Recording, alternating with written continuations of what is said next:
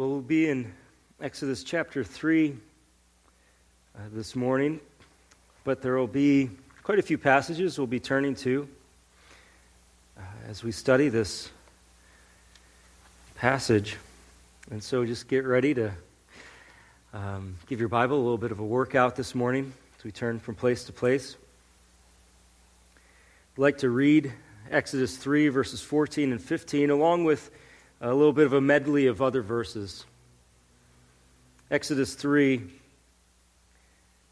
verse 14, is God answering the question that Moses asked of God. In verse 13, if I come to the people of Israel and say to them, The God of your fathers has sent me to you, and they ask me, What is his name? What shall I say to them? This is God's answer. God said to Moses, I am who I am.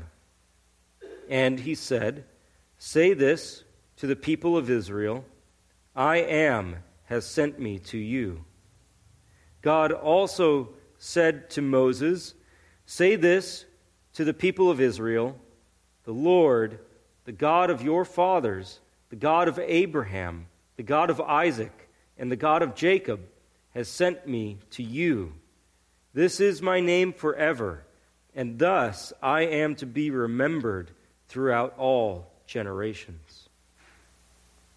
Psalm 69, verses 35 and 36 says, For God will save Zion and build up the cities of Judah, and people shall dwell there and possess it. The offspring of his servants shall inherit it and those who love his name shall dwell in it. Psalm 5, verse 11. But let all who take refuge in you rejoice. Let them ever sing for joy, and spread your protection over them, that those who love your name may exult in you. Psalm 9, verse 10. And those who know your name put their trust in you, for you O Lord, have not forsaken those who seek you. Psalm 18, 31 and 32. For who is God but the Lord? And who is a rock except our God? The name of God is a precious truth. Let us pray and ask God to use these truths to equip us to know Him more. Father, we bow before you, acknowledge you are God. You're the one who declares the end from the beginning. You're the one who dwells in the heights. Inaccessible in a sense because you are so holy. And yet you're the one who condescends to dwell with the lowly. And you've revealed your name. And it's precious. And I ask that you would use these moments that we have to instill us a great fear of you and a love for you and a love for your name. Father, we've just been singing your praises. There's nothing in us, no righteousness that we possess that could ever merit standing in your presence. But because of who you are, in your kindness and love, you have given your Son so that we can be called your children, even be called by your name. We thank you for the Lord Jesus Christ. We thank you for salvation by his blood, not by our own merit. And Father, we want to ascribe to your name all glory and honor that you deserve. Help us to do that, we pray. In Jesus' name, amen. Shakespeare wrote something like, a rose by any other word would still smell sweet. Would that be true if we were to name God by another name? You think that you could take a rose and give it another name and it would still possess its same attributes, but when God gives his name, he does not allow us the freedom to call him whatever we want. He has revealed himself to be who he is, and he has given us his name so that we would always ascribe to the right God the attributes and perfections that he possesses. A name can have a variety of significances. One um, commentator says in Jewish thought, a name is not merely an arbitrary designation a random combination of sounds. The name conveys the nature and essence of the thing named. It represents the history and reputation of the being named. This is not as strange or unfamiliar a concept as it may seem at first glance. In English, we often refer to a person's reputation as his good name. When a company is sold, one thing that may be sold is the company's goodwill, that is, the right to use the company's name. The Hebrew concept of a name is very similar to these ideas. End quote. Exodus 3 14 and 15 is a fascinating portion of Scripture because we have in it the Creator God, the God of the Bible, telling us His name and telling us why His name is what it is. It's a moment in Scripture when God explains his name. It's fascinating on a variety of levels. One of the reasons it's fascinating because the name that he gives to himself, the one that he reveals of himself, is a name that we don't know how to pronounce today. It's a name that we can maybe spell, but how you pronounce it is not exactly known.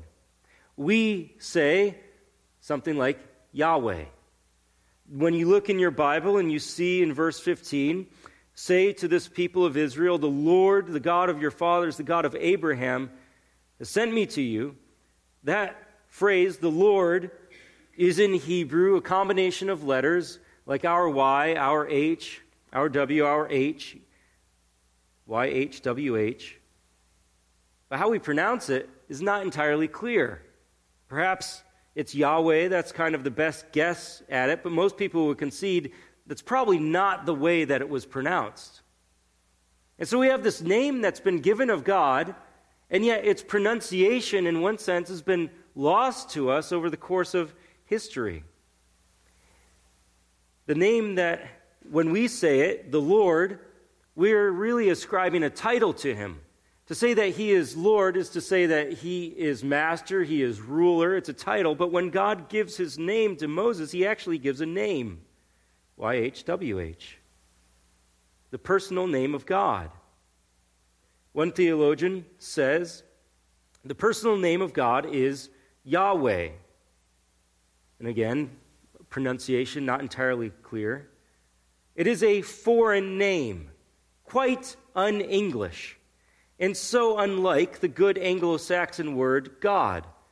For that reason, if perhaps for no other, the name Yahweh must be preserved, lest it should, be, should ever be imagined that God is an Englishman.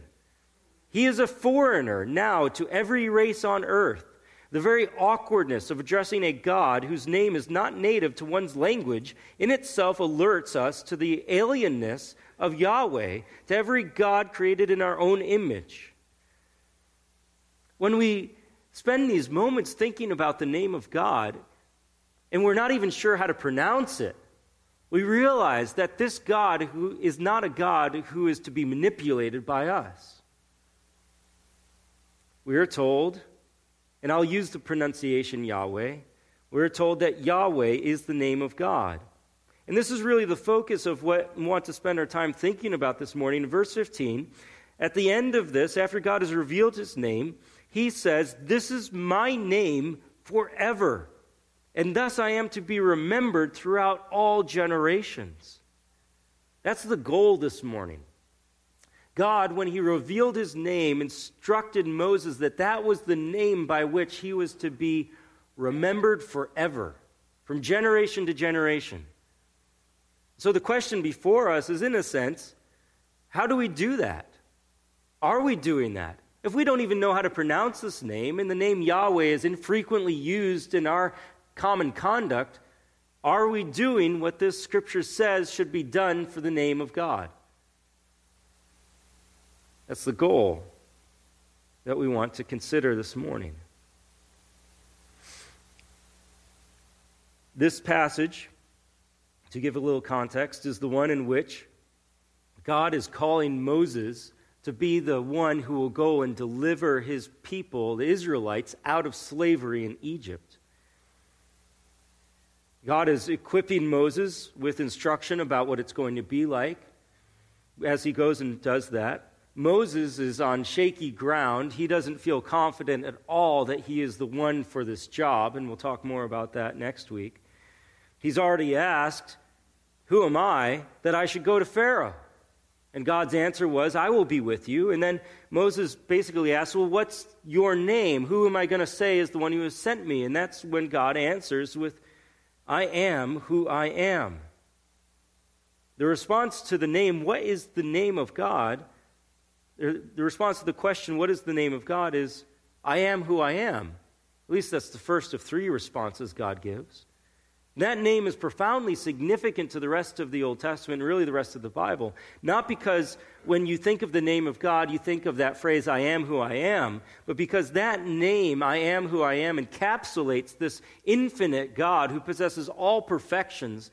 And that name reveals that he is a God who is going to be who he is. He's not going to be changed by us, he's not going to be altered by us. He is always and forever God. So that phrase, I am who I am, is not significant because that's the name that is used throughout the rest of the Old Testament. It's significant because it reveals the meaning of the name that's used through the rest of the Old Testament.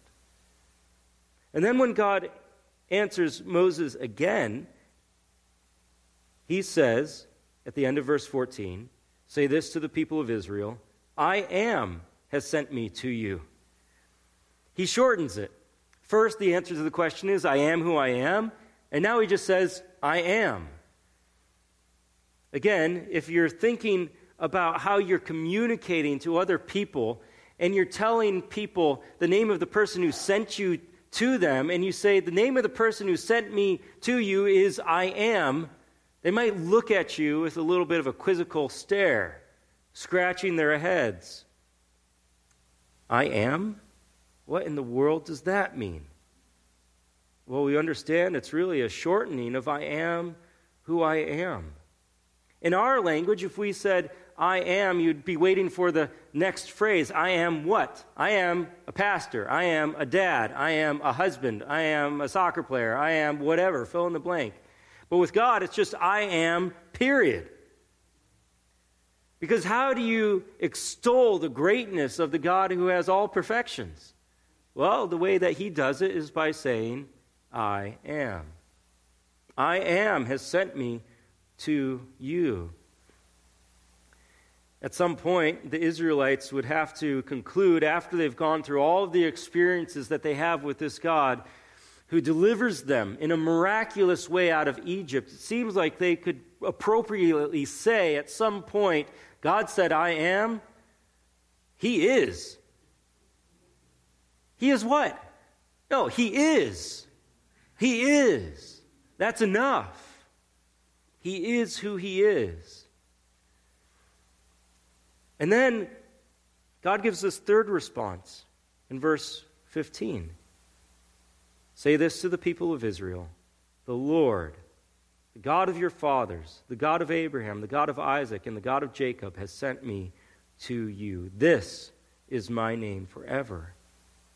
This final iteration of the name that God provides to Moses is the name that permeates the rest of the Old Testament. It's that name that you see in your Bibles is the Lord, the caps, capital L, capital O, capital R, capital D. But that is a way that we translate that name Yahweh, translated as the Lord. That name is used over 6,000 times in the Bible the Hebrew Old Testament, sorry, in the Old Testament, in the Hebrew Old Testament, there are about 600,000 words. 6,000 of them is the name Yahweh. That's a significant percentage of the Bible. And it indicates that this name is to be highly regarded.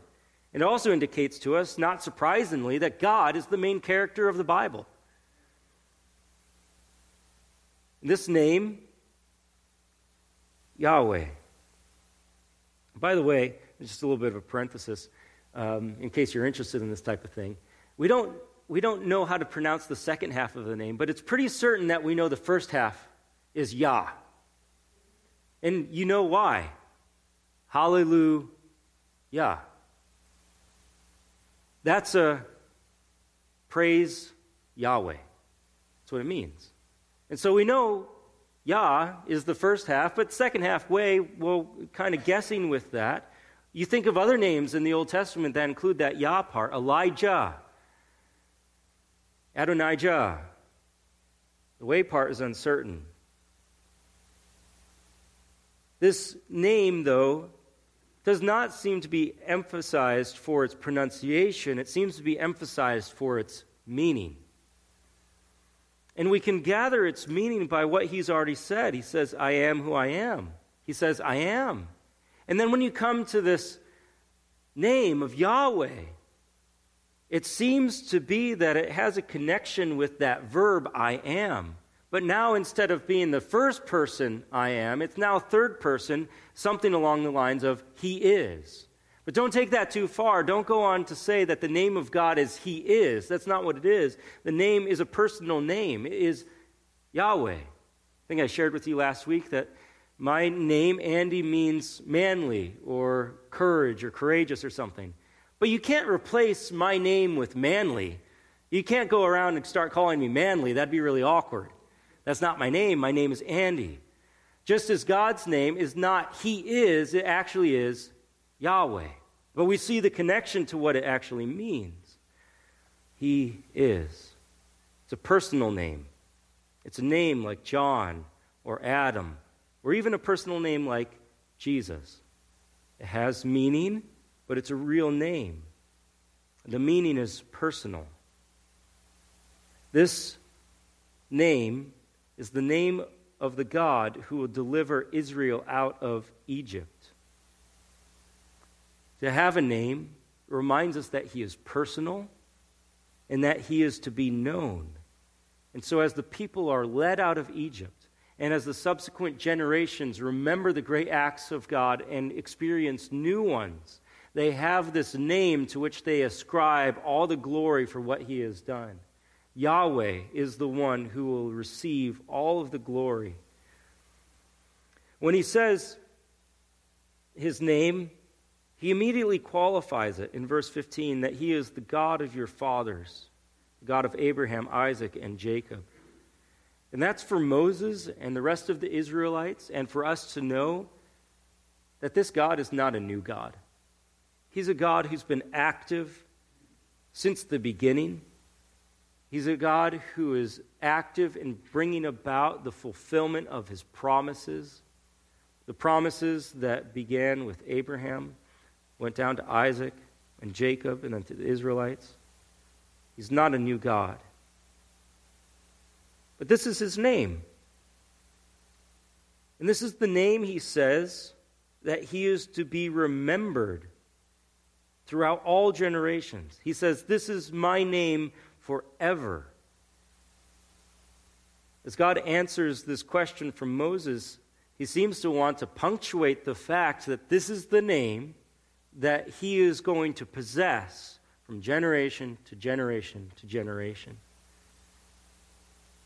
This will allow the Israelites to give glory to the right God. The word there for remembered is a word that can also be meaning memorial or mention. It is the name by which God wants to be remembered or by which he wants to be mentioned. It's used, the same word, in Jeremiah 20, verse 9. If you know anything about Jeremiah's ministry, it was a tough one. He was challenged almost constantly by his prophesying, he was persecuted relentlessly. And Jeremiah, in verse 20, verse 9, says, If I say, I will not mention him, speaking of the Lord, I will not mention him or speak any more in his name, There is in my heart, as it were, a burning fire shut up in my bones, and I am weary with holding it in, and I cannot. He seems to come to this point where he thinks it might just be easier if I stop talking about Yahweh, if I don't mention him. But Jeremiah can't do that. He's got a fire in his bones, and he cannot cease from saying the name of God. It's that same word, mention or remember. It's also used in Exodus 23, verse 13, when God is instructing Israel and telling them that the name of other gods may not be heard among them. He says, Pay attention to all that I have said to you, and make no mention of the names of other gods, nor let it be heard on your lips. The very mention of the names of other gods was forbidden. It's the same word. And so, as God declares that this is the name he is to be remembered by, it is the name by which he is to be mentioned Yahweh. So, this remembrance seems to be through the actual use of his name. God's expectation is that his name would be remembered from generation to generation forever. So now the question is well, what happened? What happened? Why do we use the Lord instead of this name that he very clearly gives to Moses? What's happened? We'll spend a few moments thinking about this. What happened was, at some point, in, as the scriptures were being passed down, the name of YHWH or Yahweh was still written in the Hebrew manuscripts, but at some point, it was made clear that when you come to that name, you don't say Yahweh, you say Adonai, which means Lord.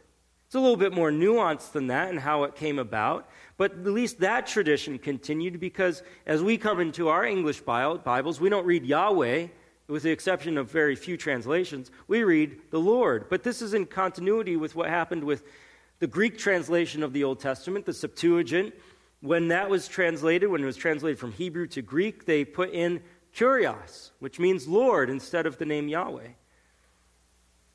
In the New Testament, which is in Greek, when it quotes from the Hebrew scriptures, it doesn't use the name Yahweh, it uses Kyrios, Lord. And when you look at the Latin translation, you have Dominus, which means Lord. And of course, again, our English translations, you have Lord. So, what happened to this memorial name of God? And by the way, I'm not on some sort of Da Vinci Code witch hunt here, trying to find some scandalous past. But I think theologically, the question's more interesting. But for a few moments to get there theologically, I think we want to spend some time thinking about it a little bit historically about what happened to this name, Yahweh. I mentioned to you that this name is used 6,000 times in the Old Testament. And it's clear that it was actually used. When they spoke the name of God, they actually spoke his name. You could look at Ruth chapter 2, verse 4. This is the story of Boaz. And uh, of course, when he comes to marry Ruth, but before he m- meets Ruth, he goes out into the field, Boaz does. Chapter 2, verse 4. And as he greets the reapers, he says, Yahweh be with you. And they respond, Yahweh bless you. And so it seems like the culture at the time was that they would use the name Yahweh in their greetings. It would be like saying hello. So the name Yahweh was exceptionally common.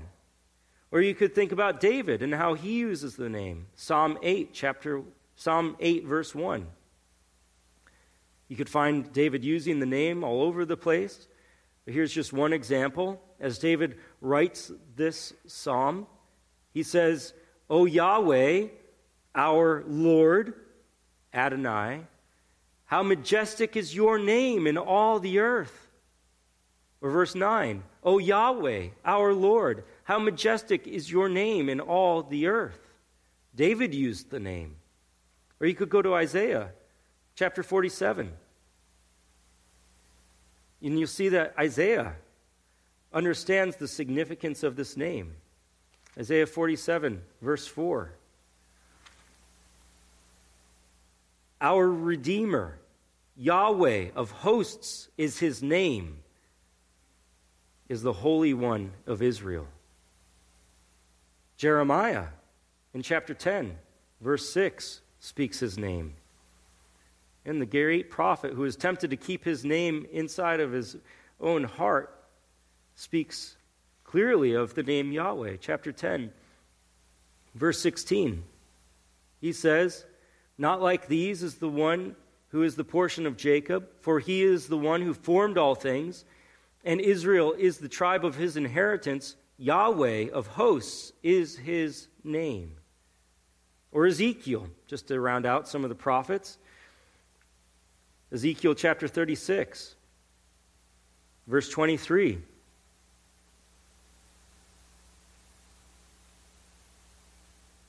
And the nations will know that I am Yahweh, declares the Lord Yahweh, when through you I vindicate my holiness before their eyes. We've kind of spanned a wide swath of periods for Israel time of the judges, time of David, time of the prophets. And then you come into the time after Israel has been exiled from the land and they come back into the land. The name is still being used. If you go to Nehemiah chapter 9, you'll see that this name, Yahweh, has not been lost to history at this point. It's still being used. This is the cusp of when the Old Testament is ending and the New Testament will be beginning soon. You have Nehemiah chapter 9, verses 5 through 7. The Levites stand up, they say, stand up and bless the Lord your God from everlasting. Excuse me, stand up and bless Yahweh your God from everlasting to everlasting. Blessed be your glorious name, which is exalted above all blessing and praise. You are Yahweh, you alone. You have made heaven, the heaven of heavens, with all their host, the earth and all that is on it, the seas and all that is in them. And you preserve all of them, and the host of heaven worships you. You are Yahweh, the God who chose Abram and brought him out of Ur of the Chaldeans and gave him the name Abraham. So clearly, the name is being used throughout the Old Testament. It has not fallen into disuse.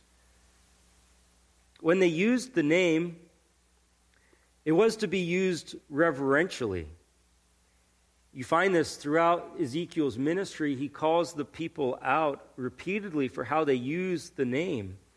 In Ezekiel chapter 20, verse 39, he says, As for you, O house of Israel, thus says the Lord Yahweh, Go serve every one of you his idols now and hereafter, if you will not listen to me.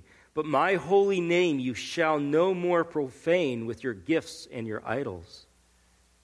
Israel was living an idolatrous double life where they were claiming the name of Yahweh, but they're offering sacrifices to their idols. And God basically says, Stop blaspheming my name.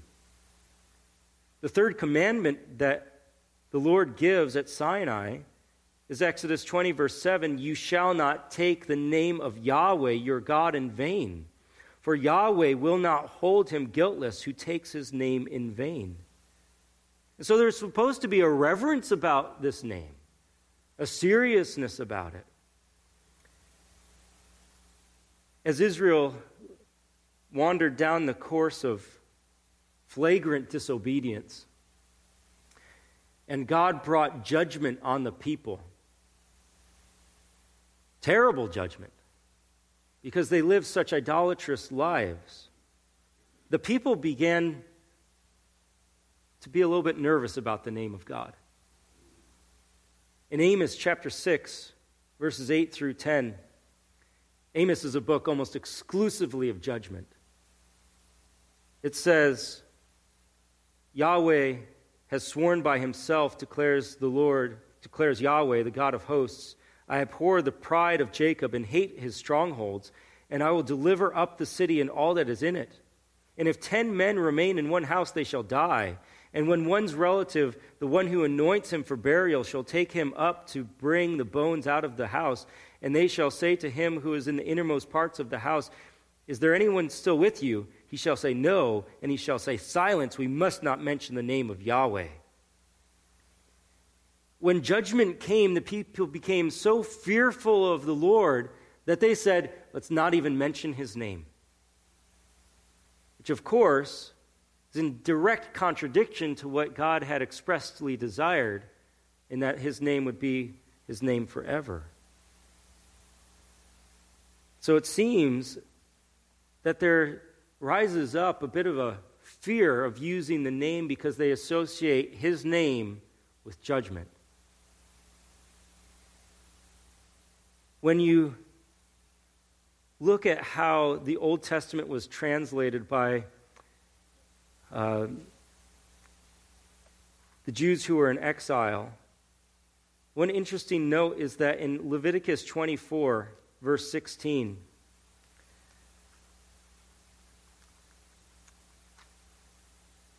the text which originally said, Whoever blasphemes the name of Yahweh shall surely be put to death. It began to be translated not blasphemes, it began to be translated whoever names the name of Yahweh shall be put to death. It came to be understood that just even saying the name was such a, a fearful act that you ought not even to say it for fear of blaspheming him. Some uh, of the group of the Essenes, which was like a sect like the Pharisees, said, Anyone who speaks aloud the most holy name of Elohim, that's God, whether in cursing or frivolously or as a blurt in time of trial or for any other reason, or while he is reading the book or praying, is to be expelled, never again to return to the body of the community. So they had a rule that if you even said the name, you couldn't be among them. In the third century, there are, there's written uh, in a Mishnah that there are exceptions to those who would inherit the world to come. And those who would not inherit the world to come is the one who pronounces the ineffable name of God as it is written with its letters. And the name of God, which was to be remembered forever from generation to generation became a name that if you used it, you were basically thought of as a pariah and destined for damnation. Today, in modern Jewish, Jewish usage, one Jewish scholar says Jews do not casually write any name of God. This practice does not come from the commandment not to take the Lord's name in vain, as many supposed. In Jewish thought, that commandment refers solely to oath taking and is a prohibition against swearing by God's name falsely or frivolously. Judaism does not prohibit the writing of the name of God per se, it prohibits only erasing or defacing the name of God. However, observant Jews avoid writing any name of God casually because of the risk that the written name might later be defaced, obliterated, or destroyed accidentally, or by one who does not know better. So, modern Jewish usage is that it, it can be written, but not in a way that could be defaced or thrown away. And the only time it is used really is in the reading of Scripture or in prayers. I recall a man at a Bible study that I was teaching who had this such a great reverence for the scriptures that if he was ever asked to read it, he would take about a minute to read one sentence because he didn't want to mess up one single word. And that's some of the sense of what happens today with this name is that there's such a care about not misusing it that it becomes to the point where it's not even used or said.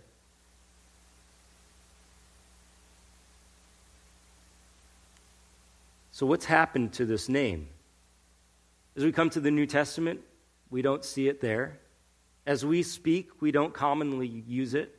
Judaism rarely uses it. Where is this name of God that he desired to be used forever and ever? Why has this name fallen into, by and large, disuse? Well, perhaps it's not fallen into much, as much disuse as we might think. Look at 1 Peter chapter 3.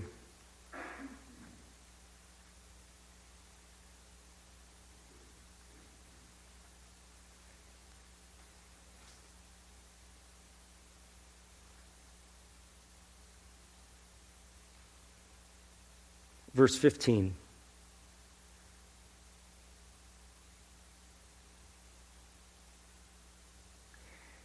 Peter says, But in your hearts, honor Christ the Lord as holy.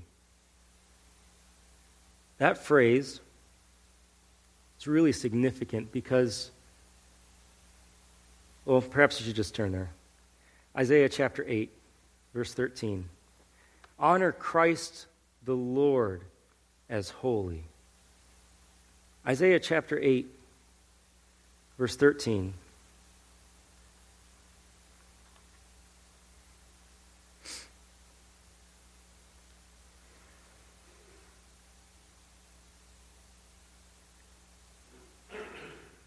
But Yahweh of hosts, or but the Lord of hosts, him you shall honor as holy. The one that we are now to regard as holy, the one who bears the name of Yahweh or bears the name of the Lord, is Christ. First Peter is a clear reference to Yahweh of the Old Testament, and now it's applied to Jesus Christ. Or Romans 10:13, you know this verse, everyone who calls on the name of the Lord will be saved. That's a quote from Joel 2:32. And it shall come to pass that everyone who calls on the name of Yahweh shall be saved. When Paul writes in Romans 10:13, everyone who calls on the name of the Lord shall be saved, what name is he referring to? Who's he talking about? Well, Romans 10 9, he says, If you confess with your mouth that Jesus is Lord and believe in your heart that God raised him from the dead, you will be saved. 1 Corinthians 12, verse 13 says, No one can say Jesus is Lord except in the Holy Spirit. It's, a, it's basically a way of saying Jesus is Yahweh. What happened to this name, Yahweh? Why has it fallen into such great disuse? I don't think it's fallen into disuse because we see Jesus, who is Yahweh, and every time we name him, we are commemorating Yahweh. Jesus in John 6:35 kicks off this string of statements that are known as his I am statements. He said, I am the bread of life in John 6:35. In John 8:12 he says, I am the light of the world. John 10:9, I am the door. John 10:11, I am the good shepherd. John 11:25 through 26, I am the resurrection and the life. John 14:6, I am the way and the truth and the life. John 15:5, 15:1, I am the true vine. Remember what God said to Moses in the second answer? Tell them, I am, has sent me to you. And then what does Jesus say in John 8 58? Truly, truly, I say to you, before Abraham was, I am. You remember what the Jews did? They picked up stones to try and stone him because they clearly understood that the name that he was taking for himself was that memorial name of God, Yahweh, I am. Jesus took it for himself. So in John 17, 6, in Jesus' high priestly prayer, Jesus is speaking to his Father in heaven. And here's what he says in 17, 6 I have manifested your name to the people whom you gave me out of the world. Do you hear what he just said? Jesus is the one who is making that very name of God known to the people who he has given him. Or in John chapter 1 verse 12, but to all who did receive him, all who believed in his name, that's the name of Jesus, he gave the right to become children of God. Or back in chapter 17 verse 11, Jesus continues to pray, "Keep them in your name which you have given me."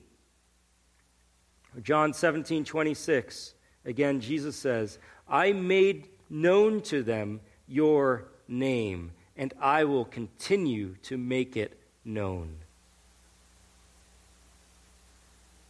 So, what do you do with this name Yahweh?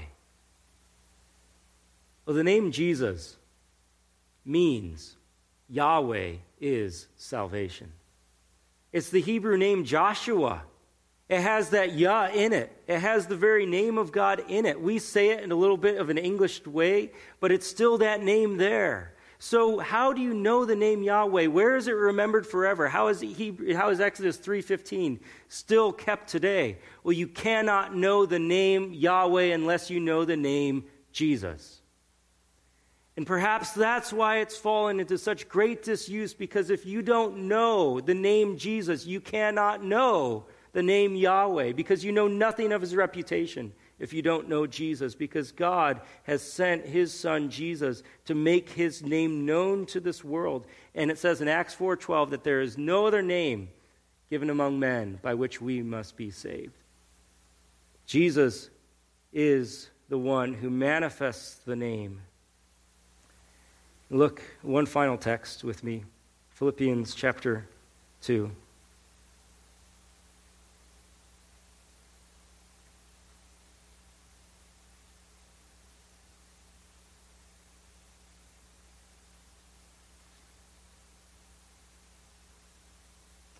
verse 5. Have this mind among yourselves, which is yours in Christ Jesus, who, though he was in the form of God, did not count equality with God a thing to be grasped, but emptied himself by taking the form of a servant, being born in the likeness of men, and being found in human form, he humbled himself by becoming obedient to the point of death, even death on a cross. Therefore, God has highly exalted him and bestowed on him the name that is above every name, so that at the name of Jesus every knee should bow in heaven and on earth and under the earth, and every tongue confess that Jesus Christ is Lord, to the glory of God the Father. What's the name now? What's the name of Jesus? And if you don't know Jesus, you don't know Yahweh. For he has made his name known to us. Let's pray.